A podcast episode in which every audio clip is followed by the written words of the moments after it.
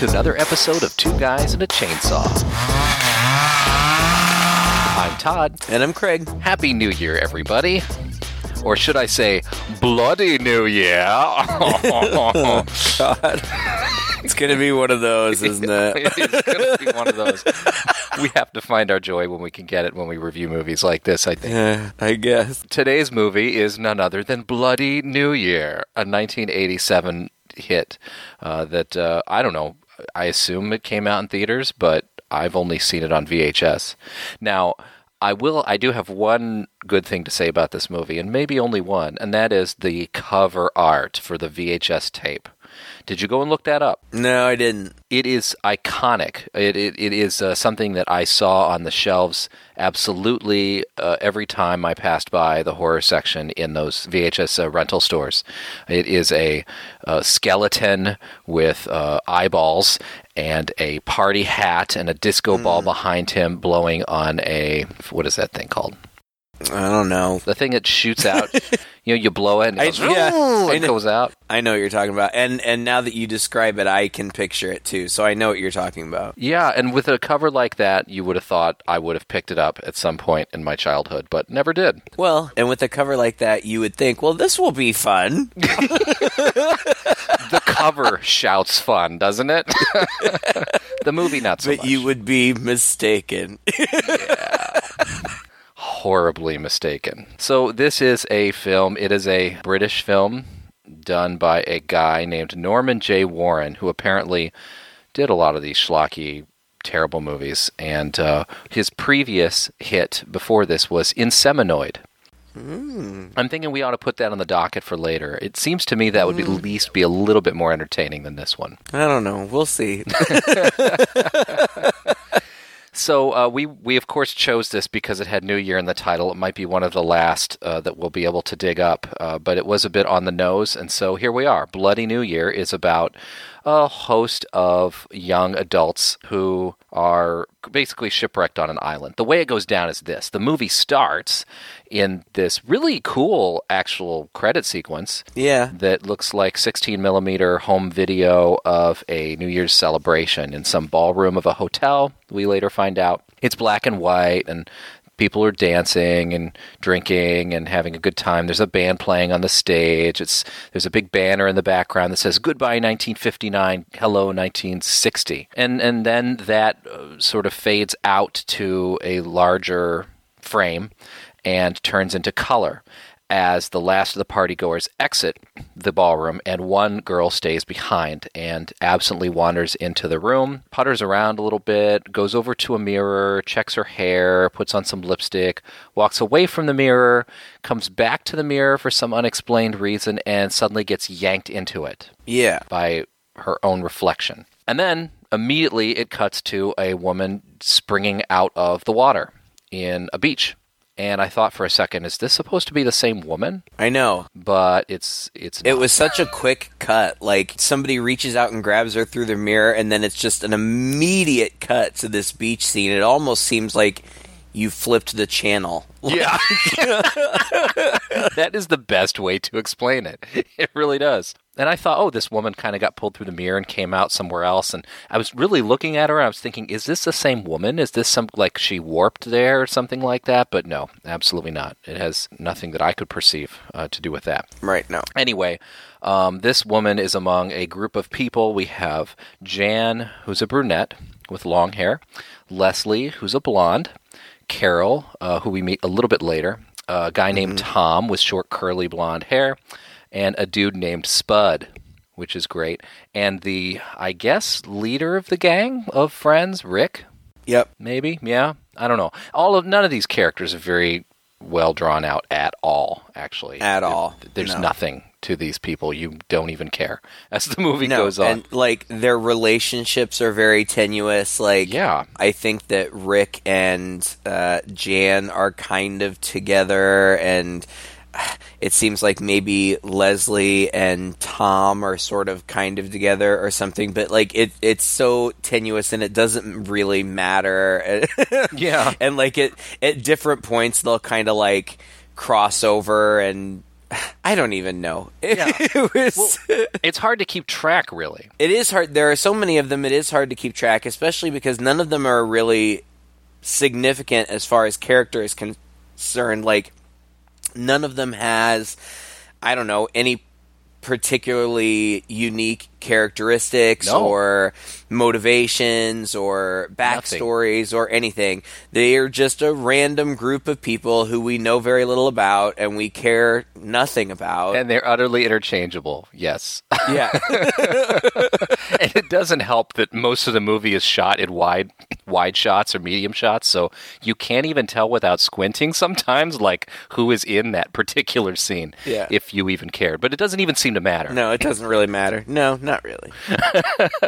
Uh, and they go to a fun fair. Hey, let's go to the fun fair, which apparently is British for like a carnival. Yeah. It's this fun-looking fun fair, and I at first I was Mm-hmm. ki- I got pretty excited. I like seeing all this old footage of even if it's 1980s, it's still pretty classic, you know, with the uh, tilt-a-whirl and all these things, and the haunted house, you know, that you can sit on and ride through. And uh, I liked those scenes of the fun fair, and they Yeah. were crowded with lots of people. Yeah, I would have much rather have gone to that place than watch the rest of this movie. Like it looked it looked pretty fun. It was a pretty decent setup. It reminded me of gosh, I don't even know where they are, but it looks like like on the Jersey Shore or something, like one of those uh, kind of carnival type things like set up on a pier. Like that's yeah. what it reminded me of, like Coney Island or something. Yeah. I don't know. It was cool. It's what I think Coney Island should be. I've never been to Coney Island, but that's kind Me of the either. modern Coney Island in my head. yeah, I would have much rather just watched footage of this place. Just people's home videos of it would have been better than watching this movie. it was interesting though because uh, as they go, as our characters go through the fun fair, that footage obviously gets cut with random shots of other crowds of people, you know, playing on things. And if you watch very carefully, you notice that most of the footage, all of the footage with them in it, there's little to nobody in the background or on the rides. Uh-huh. Even though the rides are moving and there's motion in the scene, and then they'll cut to another shot and you'll see like tons of people there, but none of our actors. So it was clearly like shot on two different days, and the acting, you know, the shots with the actors were shot when the place was basically empty and they just spun the rides and made them go. It, it, I don't know. It, it's it's done well enough that it's not obvious, but I was I always look for this sort of thing, and so I thought it was kind of kind of telling. Yeah, but like even in the beginning, the the plot just seems kind of dumb. Like it's also circumstantial and stupid. Like y- hmm. so all the the friends are there and like they're like painted out as being kind of the clean cut good guy kids. And then there's a deal on the tilt-a-whirl where there are like these thugs and like I guess these are like carny thugs, I guess Yeah, maybe. and uh, they're they're bothering this girl. There's this girl. It, it ends up being Carol. Uh, she's a curly haired brunette, which is the only thing that distinguishes her from Jan, the straight haired brunette. Oh, but she's also an American. We hear. Oh, okay, Yeah, go figure. right. and she's apparently at this British fun fair by herself, and she's riding the tilt a whirl by herself. And these like carny thugs are like harassing her, like they just keep spinning her tilt a whirl seat, like they just won't leave her alone. And so Spud, I think. Uh, decides to like rescue her and like calls over his other buddies and they get up and get into like a brawl with these carny guys, which then turns into like a 1930s style chase through the carnival. Like That's right. it, you, you- it, like it seems like a silent movie. Like there could just be music in the background, like doo doo doo doo doo doo. Like You're right. And maybe that's why I felt like this was the most entertaining part of the entire film. oh, it's silly. It's silly. Well, it's silly because of the whole point. I mean, like they leave what instead of actually just running away, running out of the carnival, they decide that they're going to run in between rides and run over rides and run around. I mean, just run everywhere except where they should go, which is just out. Yeah. It's but actually I liked this sequence because it actually had some action and the action Uh-huh. was I wouldn't say competently filmed, but it wasn't entirely uncompetently filmed. Well, and I felt like there was some of the spookiest imagery in the movie. Like they run into the fun house or whatever, and um, the carny guys are like chasing them, and there's kind of I don't know if I would call it a strobe effect, but there's stuff where like the lights are going off and on and you're just catching glimpses of things and so you get kind of this menacing effect where the the bad guys like you're just seeing glimpses of them every time the light flashes on for just a second.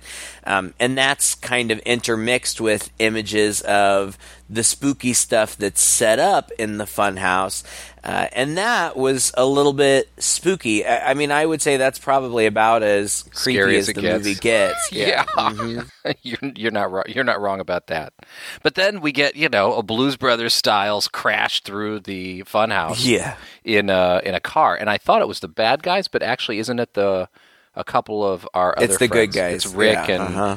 and the others who are coming in to rescue them. So they destroy property by smashing into this Yeah. fun house uh, and pulling them out of it. Uh, good thing they didn't, you know, run over them blindly crashing into this. right. but anyway, they all pile in the car and they escape, basically.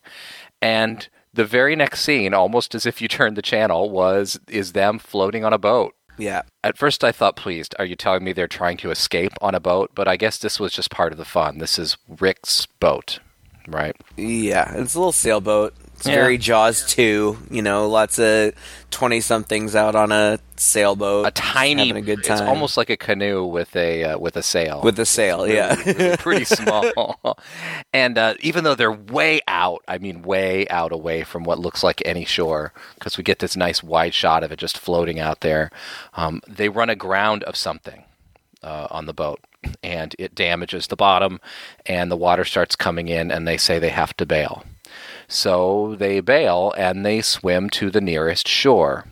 And the nearest shore isn't apparently where they left from. It is a island of some kind. Yeah, which I got the impression that they were that's where they were trying to go anyway, but Hmm. I, I didn't understand why. Like I there's just no explanation for Well, they anything. like stuff with them. It's not like they have bags or things like they have a picnic packed or anything like that. Right. Then they, you know, they just run ashore of this island, and and uh, God, I, I feel like the movie makes some attempts at like trying to establish plot points, but ultimately you don't care.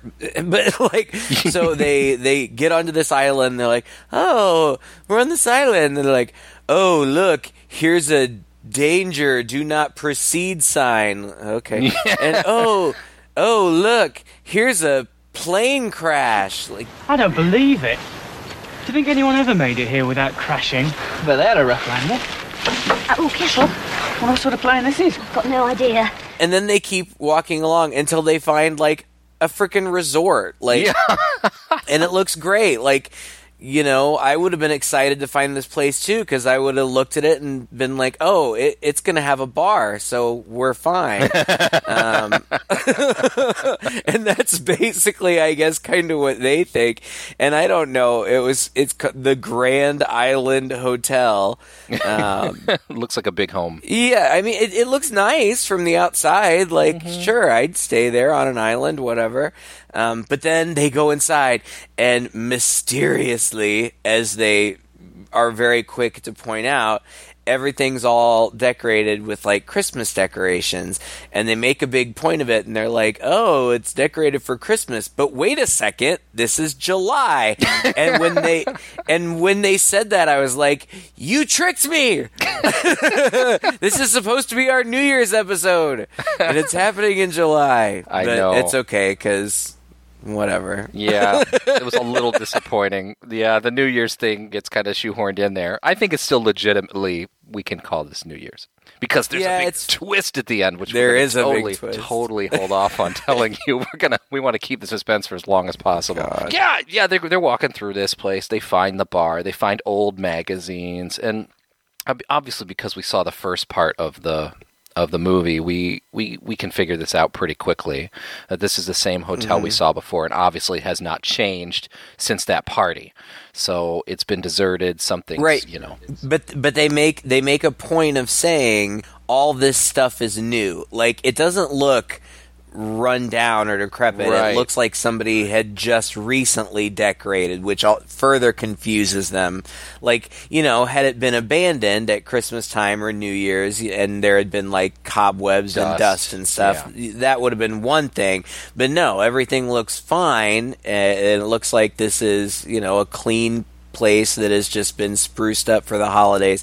It's just odd that it's completely out of season. And sort of like the whole rest of the movie, everything that's odd that happens is kind of remarked upon and then immediately forgotten about. uh huh. They're not freaked out by this. They make no mention of it after that. They just find the bar, sit down, and, you know, start looking for bourbon.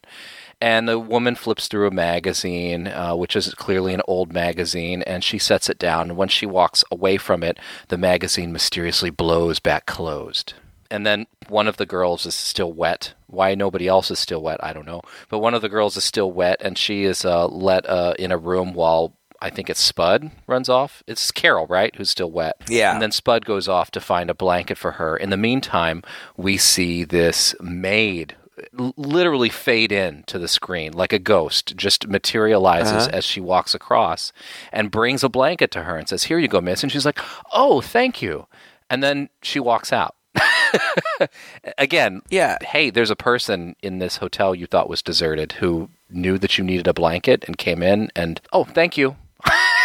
this woman And yeah, and I feel like that's what happens for like the next 20 minutes Yeah. is just uh oh, here are completely in your face clues that this is a haunted hotel. And stupid things that amount to nothing like you said like the magazine blowing closed and like at one point some of them are playing whatever the british equivalent of billiards is i don't know the balls look different i don't know what it was called but um, like the balls will rearrange themselves in the perfect order and There's a lot of rewind in this movie.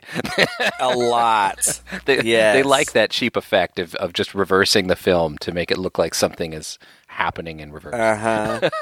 and and there's uh, you know like th- somebody's always watching them and at some point Leslie like opens a window and there's somebody out there but they run away and Jan takes a bath and like the shower head like acts like a snake and crawls into the bath and she kind of notices but then she just kind of shrugs it off. That's the thing that bothered me the most about this movie the whole time. So of course as it turns out and there is kind of some weird stupid explanation but it's basically a haunted hotel. But all these weird things start happening and eventually people start dying but none of the surviving people like they don't even bat an eye. Like yeah. like like they're they're they don't act like they're scared. Like i don't even remember who it is that dies first. Somebody dies and nobody like, like they don't even care. They just like run outside like whoa that was weird. It's so, it's so true. it's funny.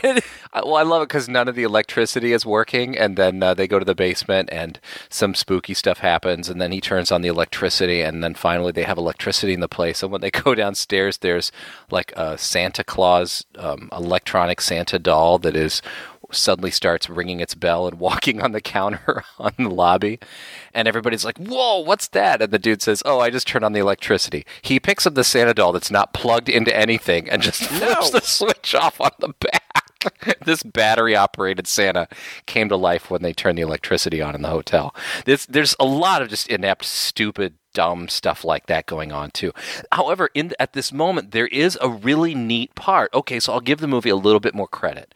It has this way of tr- of at least doling out to you in bits and pieces what you're supposed to put together by the end of it. When the electricity does go on, there and I think it's after this little Santa incident, everybody walks into another room while the camera pans into like the library or some other room downstairs where there's a television that has also come on. And it's a hmm. 1950 style TV and it's showing what is obviously an extremely old program from like the early 60s or late 50s, whatever, Right. from that night, basically, mm-hmm. that where these panelists, and the writing is terrible. I mean, it's really terrible. Yeah. But anyway, these two scientist panelists are arguing about a new technology. Professor Kaplan, You were describing for us your experimental anti radar device, which you launched in the opening hours of 1960. Bending light, making the plane invisible. It, it's, it's interfering with light, with, with time itself. Playing God. Very, very dangerous. Uh, please, gentlemen, I And must- so, if you're thinking half with half a brain, you can think about the plane that they found, uh, that they made a big point of, Right. you know, that had crashed earlier, and what they're talking about on the thing, and you and you start to go, oh, this is kind of interesting, even though the movie is not interesting.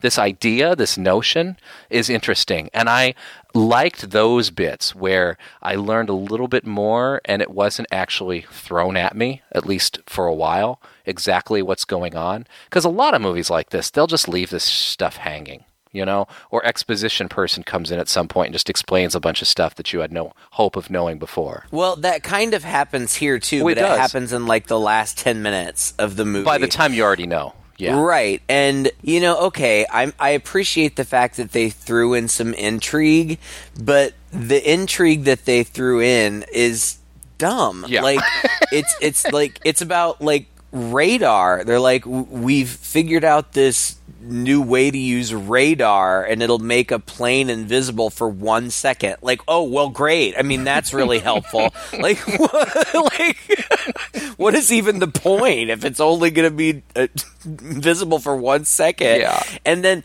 what does radar have anything to do with the time space continuum? Like that, like the, they're not even related. Like, why?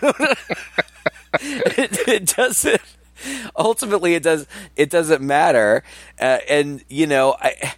I, fine, you say, well, some of these movies will just leave it hanging and it's never really explained. Well, it could have just as easily not gone explained and it wouldn't have made any difference. Well, it's true. It's still dumb. It's still really stupid. If the explanation is bad and stupid, then yeah, maybe it doesn't matter.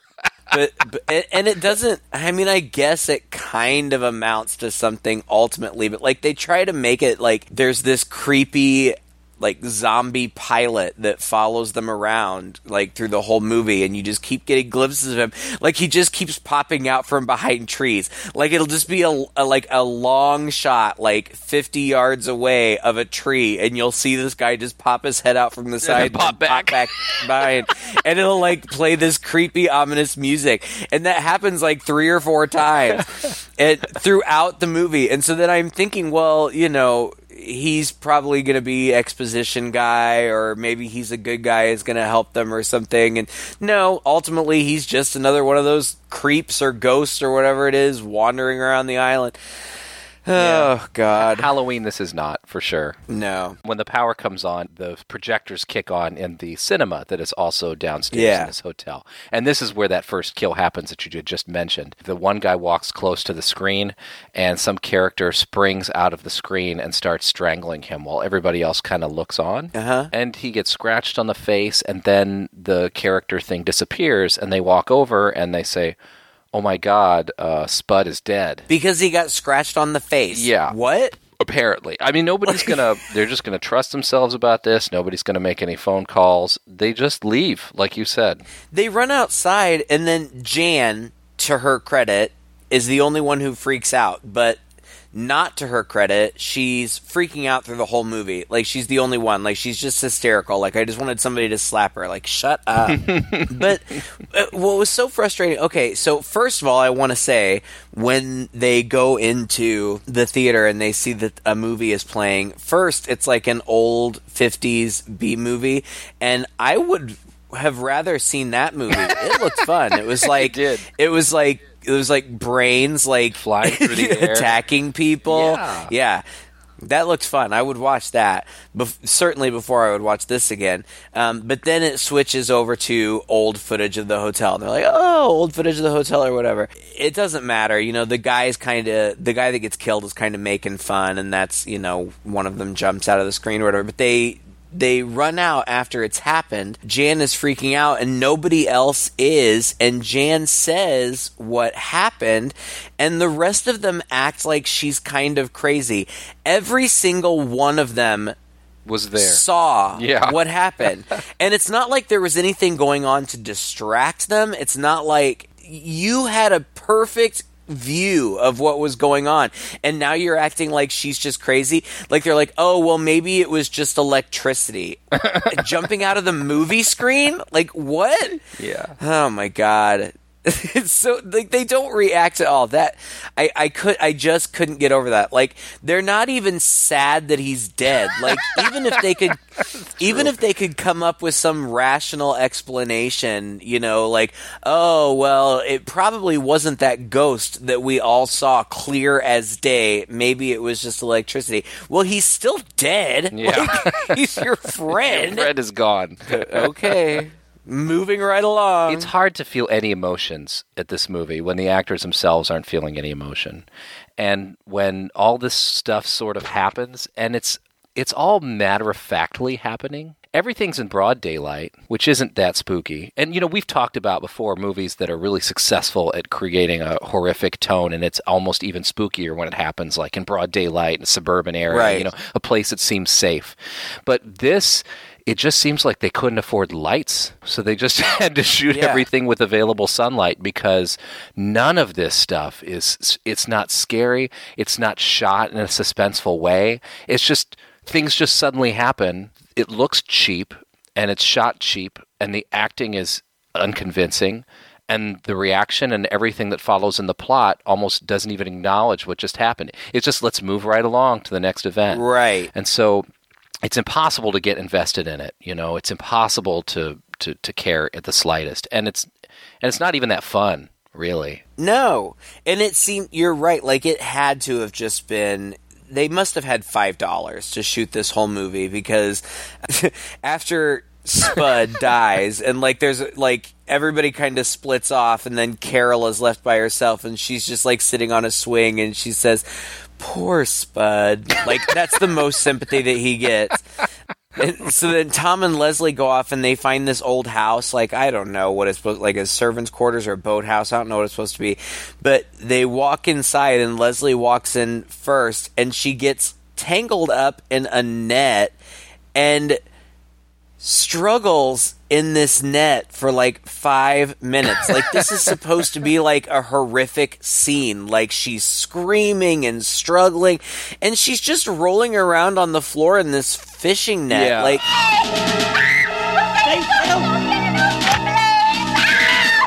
calm down, Leslie. like we will get you out of the net. Well, there's this extremely half-assed attempt to make it look supernatural, where there's a close-up shot of her leg and, and an, almost like an Evil Dead tree style uh, rope that you know, kind of ties itself around her leg. But that's it. It's just like this quick little shot of that and nothing else. Well, and it, it's and it's supposed to. I, I guess it's supposed to be like cutting her, and like you kind of get little glimpses of how the net is cutting her. But then when he finally just literally pulls it off her, like like it was just a blanket laying over the top of her, and he pulls it back. Um, then she she looks fine. Like, Well, God. And then they get attacked by a tablecloth monster. Yeah, she walks over to this little table on the floor, and suddenly this thing jumps out of it. And it, again, it's a guy in a under a black sheet with a little bit more net draped over him, like grabbing her. But but also, you're thinking, where is this movie going? Why are these uh-huh. random right. things that aren't even in the hotel coming out of nowhere? It's like it's like walking through a haunted house. Yeah. this this random stuff just happens and there's no continuity between it. It just it doesn't make any sense. And then she gets away from it and then it comes sinks back into the table and they walk over and the you know the table is solid again uh, oh that was weird again Yeah.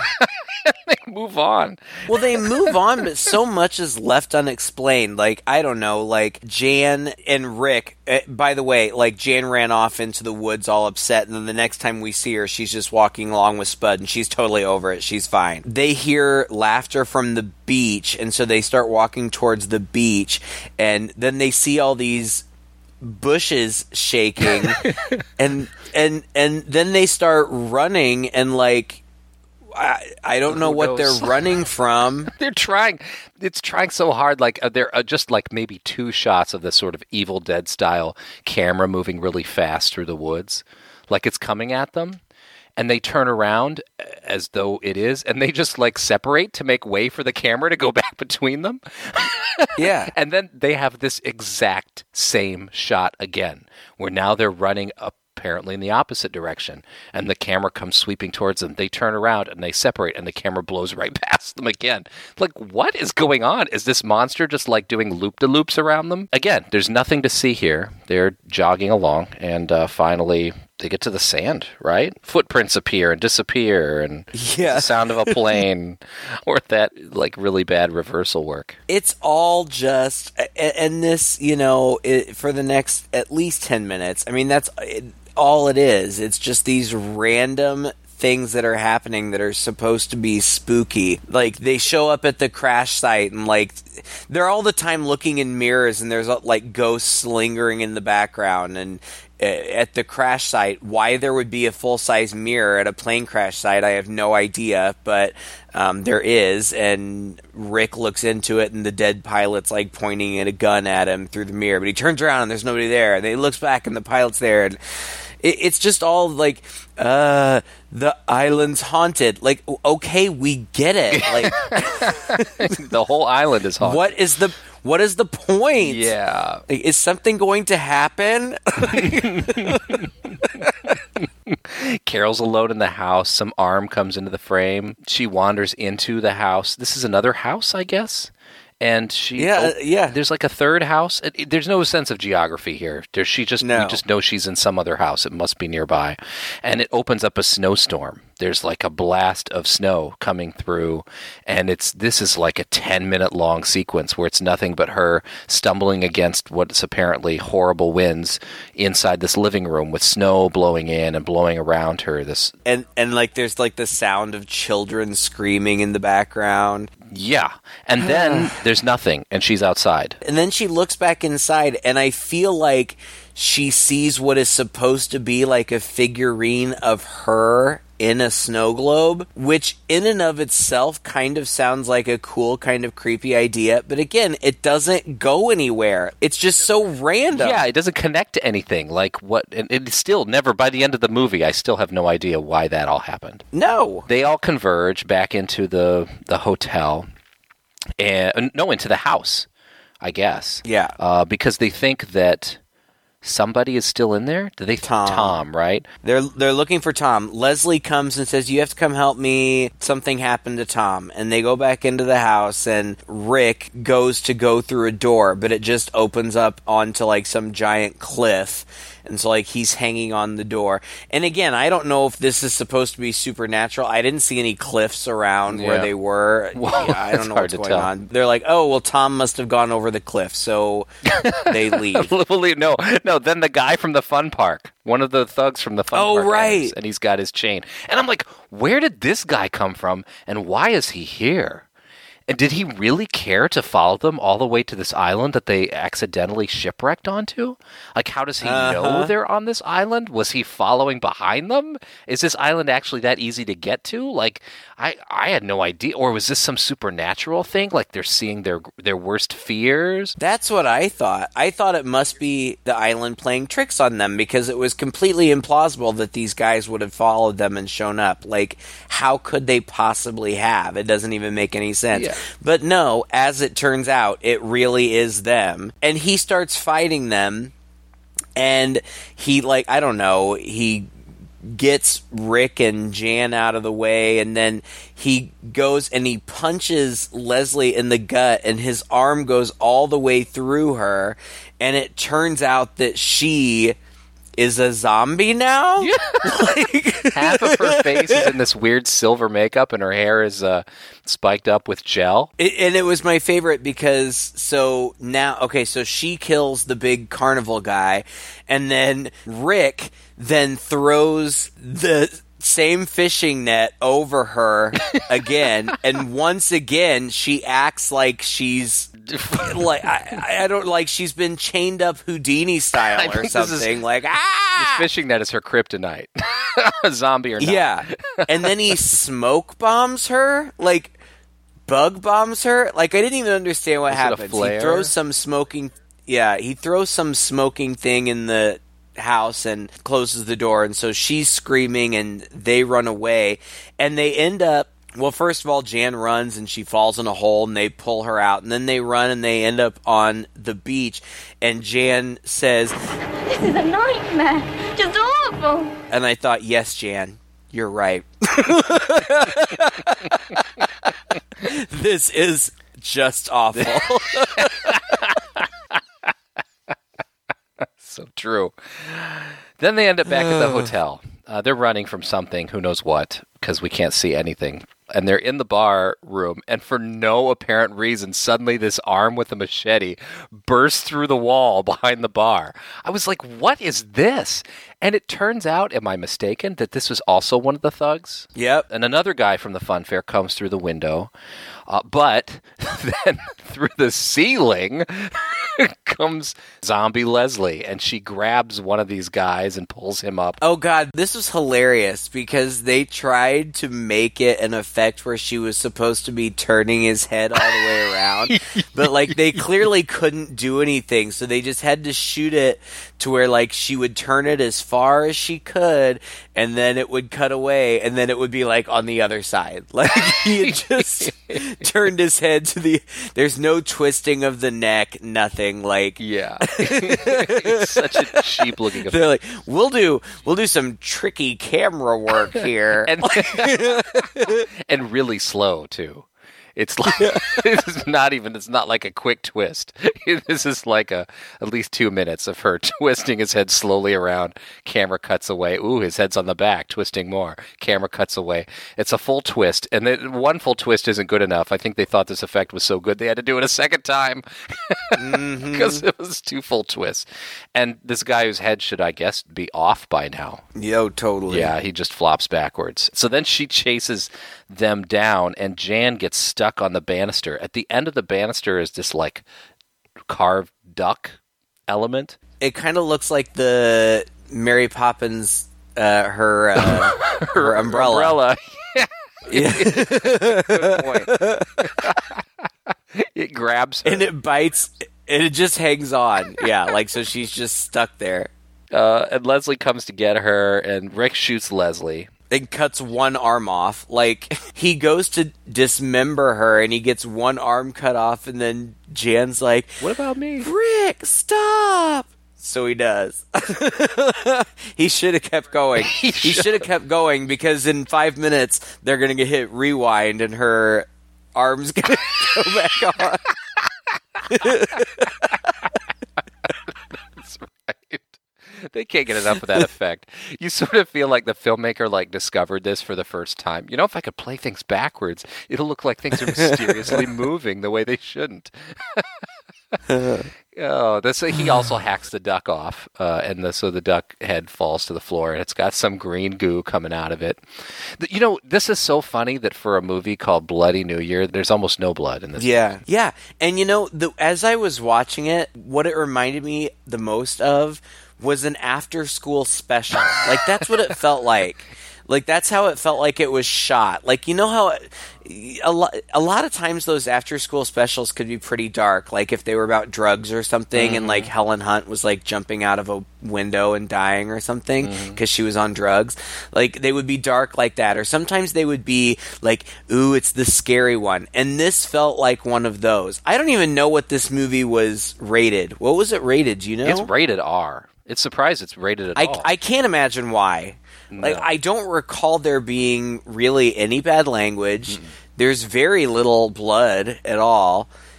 All of the effects look super fake. I don't know. It might have been, you know, back in the day, early 80s and mid 80s. 89? You're right. It's 87. 87. Yeah. So l- that's pretty late. They were pretty. It was bad. They were really touchy and written about these, though. I'm sure this appeared on the video nasties list. Probably. Who knows? Yeah. No, it's it doesn't deserve the R rating at all. Tom shows up again.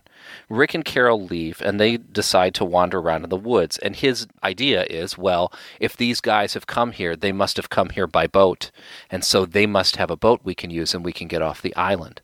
So they go wandering through the woods, and they come across a third crash site. How did this mm-hmm. plane have three crash sites? I don't know. The one they stumbled across the first time, the one in the burned down house, and then this one, which is by a camp, an encampment. Well, right. Like you would assume there's only one, but they look totally different every time they go to it. Yeah. And and this part bothered me too because okay, so Tom shows up. They thought he was dead, but he's not. But like he's like out of it.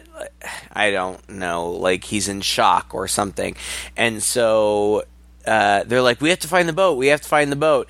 And Tom's kind of out of it. And so um, Jan's like, well, I'll stay with him. You guys go find the boat and then come back and get us. That makes no sense. Yeah. Like, Why don't we just all go find the boat? right. What a tremendous waste of time. Yeah. Like, just all of you go find the boat and go. Like, Uh-huh. oh, okay, found it.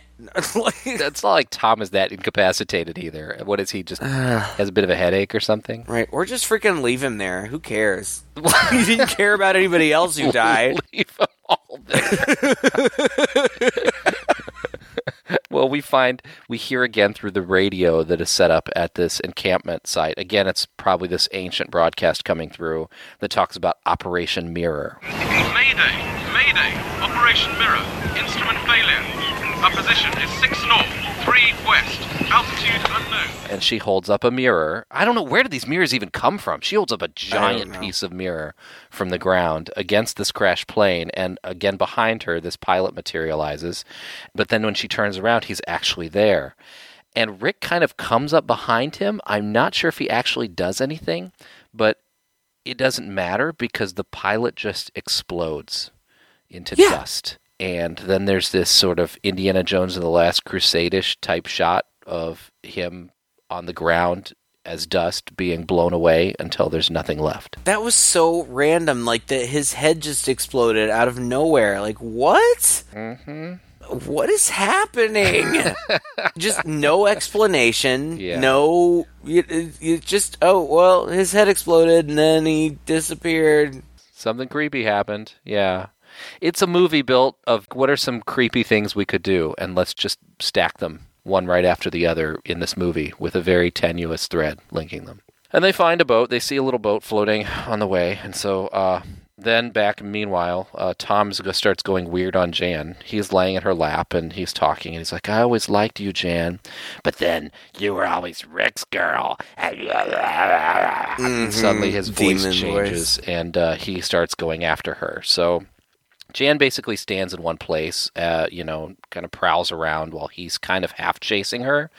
It's it's terribly shot. It's again, none of this stuff is convincing, let alone suspenseful. The only thing that I liked about this part, he chases her and he chases her into an elevator, and it's one of those old, like you always see in movies in these old houses, the elevators that don't have a door, they just have kind of like a cage door. He like grabs at her through the cage door and kind of pulls her out, and she's struggling, but then she finally hits the button and it starts going up and it cuts his arm off and then the only effect that I kind of liked was she's standing in the elevator with her back kind of up against the back wall and then s- arms very Freddy Krueger style come through the back wall as though it's latex. And I think that it was latex Oh, or some sort of or some sort of plastic but like whereas in Nightmare on Elm Street, it stretches beautifully and like it just, you know, is the perfect silhouette of Freddy or whatever.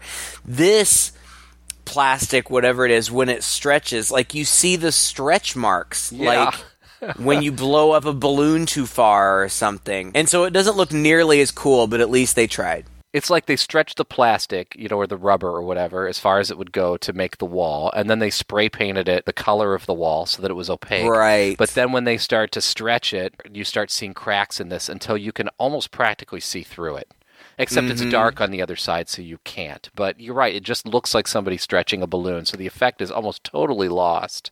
But the idea is that she's being pulled into the wall of this elevator. And when Rick and uh, the other girl finally show up, uh, they uh, see her go into, like they see the last bits of her being absorbed into the wall. Again, uh, it's all these things, but none of it's very cohesive. One guy just gets killed. A bunch of people just get materialized to and then disappear. And then this woman gets subsumed into the house. It's really unclear to us what the ultimate goal of this haunting or these spirits are. You know, what are they trying to do for the to these people? You know, what's their mission? Well, and even oh, so, okay, so then another one of the fair guys wakes up and chases them around, and there's a big kitchen sequence where everything in the kitchen freaks out and kills the fair guy, and things are flying around Matilda style, and but then they do the rewind trick, and so everything you know goes back to normal. And then Leslie, well, they end up in the ballroom and ghosts appear and like do like announcements and one of them is Leslie I think and Leslie here in the last 10 minutes of the movie gives us the exposition. There was an experiment. An experiment that went terribly wrong. The government in their wisdom sent up a plane on New Year's Eve. A plane carrying a device that could change the structure of time and matter. This device could shatter time itself. And the pilot crashed the plane. Here. Here on Grand Island and locked us in time forever. Dead. Or alive. We are all caught in this awful, angry half-world. And we can't escape and all of the dead people come back and are chasing them around the game room and they end up cornering them in the game room. The only ones left at this point are Carol and Rick. And they're like on the billiards table and it's like spinning around and these ghosts are all around them. and then all of a sudden they just get dumped out onto the lawn yeah. like nothing happened. Yeah, and so then they stand up and they look in, they look in, and the the room looks just like it was before, and like the literal look on their faces. Well, that was weird. And Rick just says yeah. very flatly, "Come on, we can still make the boat." oh my god. so they run to the shore and they go to the boat. But then as they're on the boat getting ready to go, Rick turns around and Jan uh, is standing um, at a distance in the rocks on the shore, calling out for him, "Don't leave me! Don't leave me! Don't leave me!" So you know, being an idiot, uh, he gets off the boat and walks back onto the shore, gets his legs stuck in this quicksand, I guess, and starts uh-huh. sinking to his head. Yeah. At which point, one of these thugs, who has since turned into a zombie, stands over him and we hear something fire up and i was like oh don't tell me they're going to bring a chainsaw into this movie at this point. Like they've shoehorned almost everything they could. The only thing missing is a chainsaw. But no it's it's an outboard motor? Yeah uh-huh. and uh, and uh, he fires it up, and uh, you know the spinning rotor comes closer and closer to this guy's face, and that's it. I guess we hear his screaming again. There's no blood. There's not even blood no. splattering on anything. Uh-uh. There's not a gross sound of grinding or anything. We just get this implication now from this reaction shot of Jan far off on the boat that something bad has happened. And then uh, after that reaction shot of Carol, she gets sucked down into the boat and that's the end of her. And the next shot we see is of again this party from the 1959 and big surprise here are all of the party that we have seen in a conga line coming by the camera like they're now part of the party. Right. Except for carol. Uh, and the camera pans over to that mirror that we had seen earlier and carol is on the other side of the mirror banging and banging and banging on it like she's trapped like she can't even get in right. the party or something well, it's as though they're like in a time loop or something, and it's as though she is the one who grabbed the girl and pulled her into the mirror mm. from the first scene, or at least that's the implication that I got. Oh, okay. And then that's the end. Like I felt like they were trying to be clever. Like, oh look, we looped back around. We're yeah. right back where we started. But, ugh, God, who cares? it could have been a really clever premise. I mean, the premise actually wasn't too bad. This notion that there is an island or whatever under this time loop because of some government experiment gone awry. It's a nice idea, and some people stumble across it, but it's so disjointed. It doesn't have any internal cohesion. Like, why are there zombies? Why are there killer nets? Why is there a, a table monster? you know? Right. Why are some of these things killing them? Some of them are appearing and being helpful and then walking away, and some of them are just appearing in the mirror and doing nothing else, and others are appearing in the mirror, reaching their arms out and exploding. You know, like it, mm-hmm. It, what, things are coming out of movie screens. It's just a big mess. It's like somebody sat down and looked at the scripts of 30 movies that horror movies that came before and picked, oh, there's a good scene, there's a good scene, there's a good scene. Let's just string all this together. And then let's really let's film it like really poorly, flatly with Yeah. actors who can't act and terrible dialogue and uh, let's strip all the suspense out of it. And yeah, Bloody New Year. Yeah, I, I just can't really think of anything good to say about it. It it, it wasn't entertaining, you know. The the characters weren't endearing, the acting wasn't good, the the dialogue was terrible, the plot was disjointed. Like It's it- an ug- ugly movie to watch too. It's it's muddy. Yeah, yeah. It was pretty much just crap.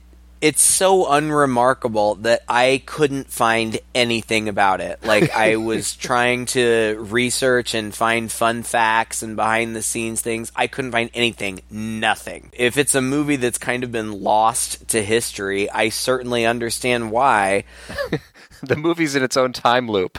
yeah, I feel like the only reason that anybody even knows about it or would stumble across it is because it has New Year's in the title. Hmm. And so if people like us are looking for a New Year's movie to watch, they're like, "Oh, well, Bloody New Year. We'll watch that." And then it's in, set in July.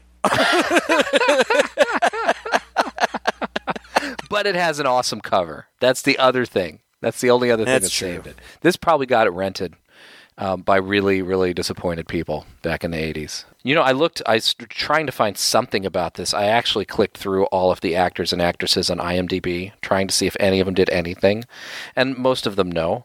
Um, but Mark Powley, the guy who was Rick, has been a steadily working actor since this, up to now. Huh. Yeah, all, mostly in Britain. So a lot of stuff I haven't, I don't know, or I didn't recognize. A lot of television and stuff like that. But that guy, that guy's not doing too bad. Susan Aitchison, who played Leslie, has had a fair amount of success again up until mo- more recently, just uh, doing random things here and there. And um, the guy, Steve Wilsher, who played Ace, he was one of the. You you know his name is Ace because it's painted on the back of his jacket, but he was one of the thugs from the Right. he has been an extremely active stuntman in a lot of movies Makes sense. uh, since this. So yeah, but this movie didn't make any of their careers. That's for sure. Oh gosh, no. And it was the director's last movie. I saw that and maybe for good reason. yeah, he should have gone back to like Inseminoid two or something like that. Yeah. Well, Happy New Year all the same. We do not recommend that you watch this movie. Uh, It's not even so bad it's good. It, it doesn't even fall into that category. It's just a slog. But coming up this year, we do hope to find some much better movies that are much more worth your time. And we're totally going to review those here in 2019. I think Craig and I also decided we're going to do some requests uh, this month Yep. for the rest of the month. So uh, if you haven't put in your requests uh, yet and you've been itching for us to do a particular film that you love, please uh, go to our Facebook page or go to our website, twoguys.red40net.com. Leave us a comment on either of those places and let us know what movie you'd like us to do. And we'll put that on the docket for this month and possibly next month as well. Happy New Year. Happy New Year. Until next time, I'm Todd And I'm Craig. with two guys and a chainsaw.